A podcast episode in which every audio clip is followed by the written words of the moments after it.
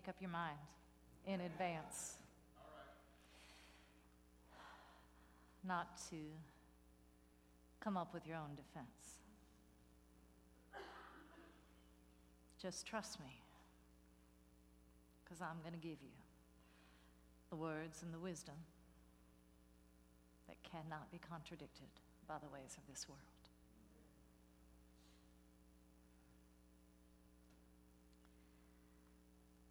So, I spent some time preparing, as we preacher folk do, reading a lot of stuff. People write a lot of stuff about this stuff.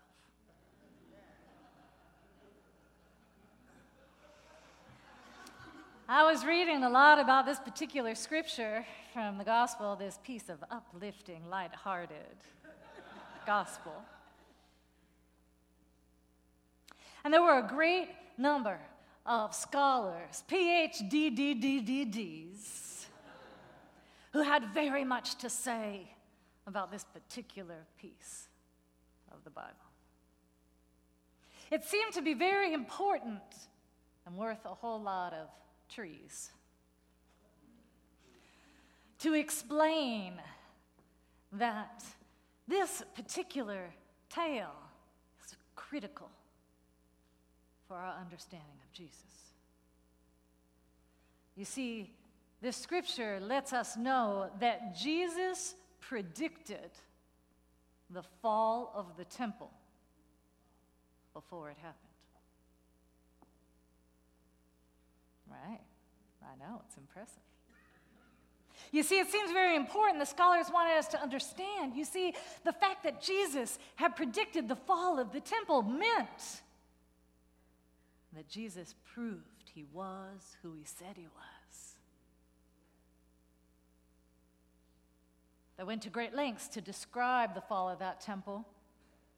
Some of the authors and scholars, they wrote about the exquisite architecture. They talked about how many months and months it took to put gold leaf on things and all the jewels and the beautiful sculptures. It was a whole lot of writing about the importance of the temple and its falling, and Jesus knew it would. You can count on the truth of Jesus if you read this and you know the temple actually did fall. So here's the thing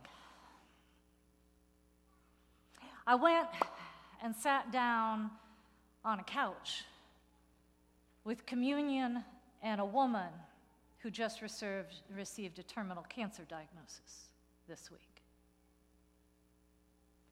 And I was trying to imagine how it was going to help her for me to share the gospel I was preaching on this week. Was I supposed to take her hand and say, Guess what? Jesus predicted the temple would fall, and it did. Feel better? right. And then I was talking to a young man of trans experience about his dilemma. You see, he's embroiled in a court matter and being legally blackmailed by virtue of his gender identity and expression. You see, somebody has brought false charges against him and asked for a sum of money. The lawyers admitted, we can tell you didn't do this thing. However, we just need you to understand if this case goes forward, there will be a jury trial. And then, what will probably happen is they will call witnesses who will talk about how you used to be a girl. And there will be experts who will talk about your disordered mind and about your troubled past and all the ways your instability is clearly evidenced by your lifestyle. I know It's not fair, but that's the way it is. And so, the best legal representation that we can give you right now is to tell you unless you are prepared to have a jury disregard the evidence and charge you according to their bias and prejudice, you might as well just settle. Pay some money now. Save yourself what could happen because they don't get you. And so I was thinking, what do I say to this young man? Do I say, take heart, be uplifted, be encouraged? Jesus predicted the fall of the temple and it happened. Right. And in the same week, just to make sure I got the picture, I got a text from a young man who's been part of our congregation. He is elsewhere at this time. He sent me a very long text saying, Reverend Kristen, I just wanted to reach out to you. I'm in a rehab center states away. I have been sober for two weeks, and I feel like my skin is burning off my body. I don't know if I can make it. You say that this is better for me and you have hope for me, but I have to be honest. I don't know that I can do this thing. I feel like I'm on fire. What can you tell me to give me strength? Do I text back? Check out Luke. Did you know Jesus has got your back. He even predicted the fall of the temple, and it happened. So here's the thing. Lots of scholars think it's really important that we understand that Jesus knew the temple would fall, and I'm going to just take my little self out here and say, I don't care. I don't care. What I want to know is how do you sit down with you, Mama Rose? How do I sit down next to Joe? How do I talk to my sister Blanca? How do I reach out to somebody here for the first time who's looking for hope? How do I speak to all of you who are even right now the people I just said? Who among you is not right now aware of your own impending death? None of us is exempt. You may not have just gotten a diagnosis, but don't tell me you don't think about it. Every single one of us is dying, and we wonder what does that mean for our lives? Every one of us. I want to be able to sit down with you and talk with you about what's real and bear hope. I don't care about the temple falling. I care about the fact that we're going to die. How do we live? And every single one of us no, you may not be on trial today, but you know, I know you know, that you have to calculate more often than you like the cost of being true about who you are, about saying the truth about your life, your struggles, your realities, who you are inside. You calculate the cost and you pay a price on a regular basis to keep yourself protected. Amen? I want to know how to sit down with you and tell you go ahead, be who you are. No, really, yes, even though you failed at that marriage, even though you stole from your grandmother, even though you've slept with more people than you even know their names, even though you've been told you're an abomination, even though you don't feel the presence of God, even though, yes, who you are is worthy and real and worth any price. And in the end, you will be redeemed. I am not talking about somebody laying down their bloody life for you. I'm talking about you will be claimed and lifted up. Your life will be restored. Anything you've ever lost will be strengthened and encouraged and shown to be of great value. You will have something to give to another human being because of exactly who you are, not in spite of it and your life will be redeemed. I want to sit down with any one of you and look you in the eye and tell you I know this to be the truth. And today you may be feeling like your skin is burning off your body. For any number of reasons, you may feel utterly naked. For any possible reason, you may right now be thinking, I cannot bear to be awake and alive in my own life. Maybe it's because you are getting sober and you haven't been awake in your own life for a decade or more. Maybe it's because you just told someone, I love you, and they were silent. Maybe it's because your grandchild's mortally ill. Maybe it's because you have any number of human experiences that you're going through, which at this moment look around you. You do not see in the lives of each of these faces, but let us acknowledge, saints, there is heartbreak and unraveling all around us. And I want to be able to come and share real good news. Nothing about any ridiculous temple. I want to talk about you as a temple of God. I want to talk about you as the abiding place where the Holy Spirit comes to dwell. I want to talk about how your life is the light of Christ. Let me say it again. I want to talk about how your life is the light of Christ. I'm going to say it again. Your life is the light of Christ. I am not playing here. I'm not coming to preach a text according to what the scholars say. I'm coming because I want more desperately than any other thing to honor the fact that I love you. And more importantly, the reason I love you is because I know without question that you have been formed by the hand of God and that you are worthy of every good thing. And I happen to know that we break our lives kill ourselves, surrender everything of value on the rocks of our refusal to believe that. And I refuse to let you go.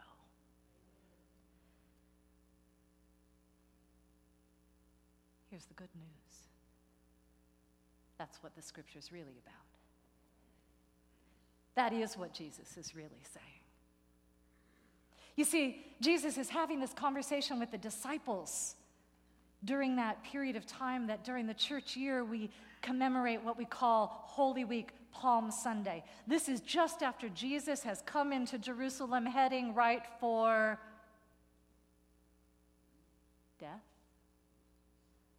He's not playing either. He just has been talking to his disciples, looking around, and he said, Look, I don't have that much time with you. Here's what you need to know. Beware of the people in long flowing robes. Who pray beautiful prayers in public. Be careful of them, for they turn around and they devour the widows' houses. Be careful be careful. He says, even now, look at this widow. Right over here, see how she puts her two pennies in the basket? She just now gave more than any of them because she gave what she had, not what she thought would please you. He didn't say that part, I just added that in. I just want to be honest. So he just finishes telling those disciples look, here's what matters. Not me, not what I'm going to tell you, not this beautiful place, and that you came here every Sunday and explained the two absences in the last quarter. That's not the deal. Jesus says, pay attention. Give who you are. It is the richest gift you have, and everyone can give it. Everyone can give it. And so the disciples, being so like you and I, said, Uh huh, uh huh. Look at those beautiful stones. Aren't those gorgeous? Oh, that is just lovely, that gold overlay over there. How much do you think that sculpture of those grapes encrusted with jewels cost?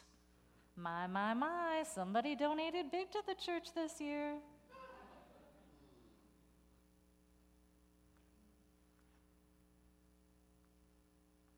So Jesus said, Look, it's all falling down.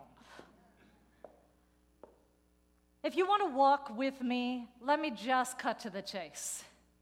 That beautiful wall that you have erected, that looks like you fit into your size 12 and you reached your goal by 35 of owning a BMW. You and that beautiful wall you've erected of you did better than both of your parents and you are a regular giver to the church. You who are so protected by your education and your plastic surgery, you who have not yet been discovered as someone who secretly makes yourself throw up because you look great on the outside, I'm telling you, every single wall that you erect to hide who you are is going to come tumbling down.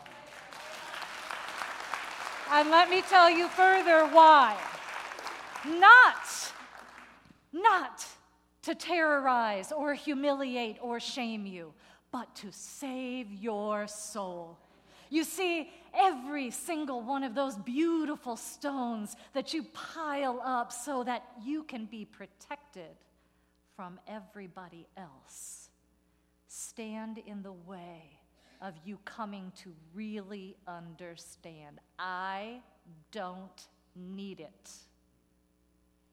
God is telling us every breath we take, I made your life. I made your life. I don't need you to do anything except receive it. You think that Jesus came so that we could walk around filled with shame and unworthiness? That's, that's what he did. He came and said, Let me give my life so that you can continually deny yours. Every single stone will fall down because we are one and another, everyone equal, everyone vulnerable, everyone real. You may die in the eyes of the world, but this truth, if you can be with it, will save your soul. And I'm not just talking about a party after you die. I'm talking about your soul, people. Your soul isn't something that happens to you later. Your soul is sitting right within you right now filled with the light and truth of God. God's hand formed each one of you individually. That soul is the precious and most beautiful truth of who you are right now. And so often, our souls are starved because we're not getting any food past those beautiful walls. And we're trying to pretend that our soul doesn't look the way it does and love who it loves and dresses the way it really dresses. We try and pretend that our souls don't matter and we die every day.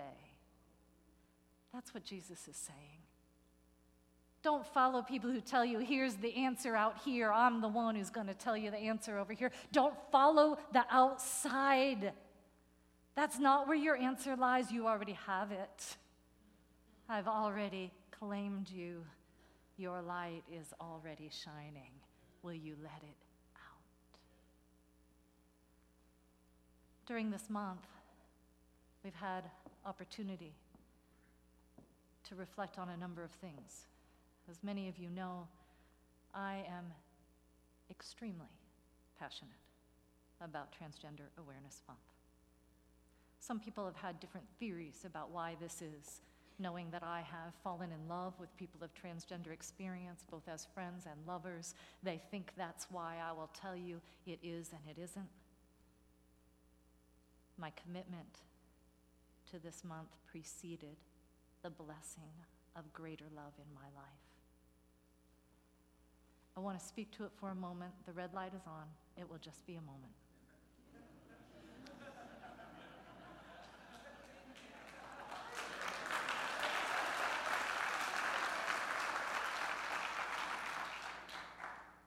Was a time in 1998 when I lived in New York City and I went down to the village to a very small theater. And they were showing what was then a brand new independent documentary called The Brandon Teena Story. And I went by myself because no one was able or interested in going. And I went and I sat in that theater in the dark and I sobbed for an hour and a half. I'm not talking quiet, I'm talking racking sobs, tears sopping my chest, snot running down my face. I wanted to get up and leave. I am not talking a comfortable experience. I wanted to leave, and I did not stay through any virtue, but simply I was immobilized by my terror and my heartbreak. This was a true story, and I could not run away from it. As the film came to a close, after accounting for this young trans man's journey of being raped multiple times and then murdered along with his girlfriend and friend, and the complete unwillingness of the authorities to take any of it seriously. I did not want the lights to come up because I did not want to be seen undone.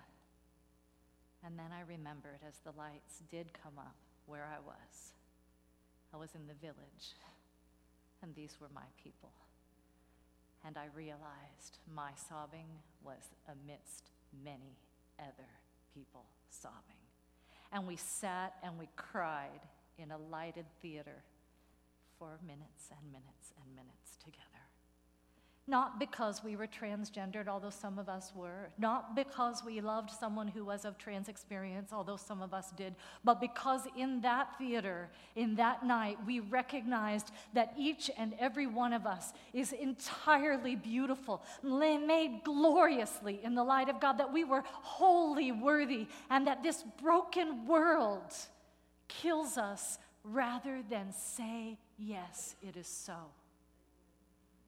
And so we cried because we knew we were brothers and sisters, and that could never, ever be taken away. Not through life, not through death, not through any experience. The reality is, this young man is your brother and is mine. And in this celebration of the saints, he is here with us. And our lives, truth or dare time, our lives are lived in a way that either affirms our own worthiness and therefore the worthiness of every one of us, or they don't. And so it is, saints, that we have a heritage that we not only receive, but we have the blessing to offer. Troy Perry in 1970, the founder of our denomination, went on a hunger strike so that the transgender woman that he was jailed with would find justice in the eyes of the authorities. 1970. Phyllis Frye wrote a letter in 1977 to a young trans man, the Honorable, the judge, the first transgender judge in the United States here in Houston. She wrote a letter that began As a member of Resurrection MCC, I want to write and bring you hope. And she talked about how her journey was very different from his, but the bottom line was this she said, The theme of this letter remains that we are both God's children. This is our heritage, saints. What is the heritage that we will choose to live? Claim our worthiness and make way for others? That's the truth. and the dare. Let us go forward. God is with us. Amen.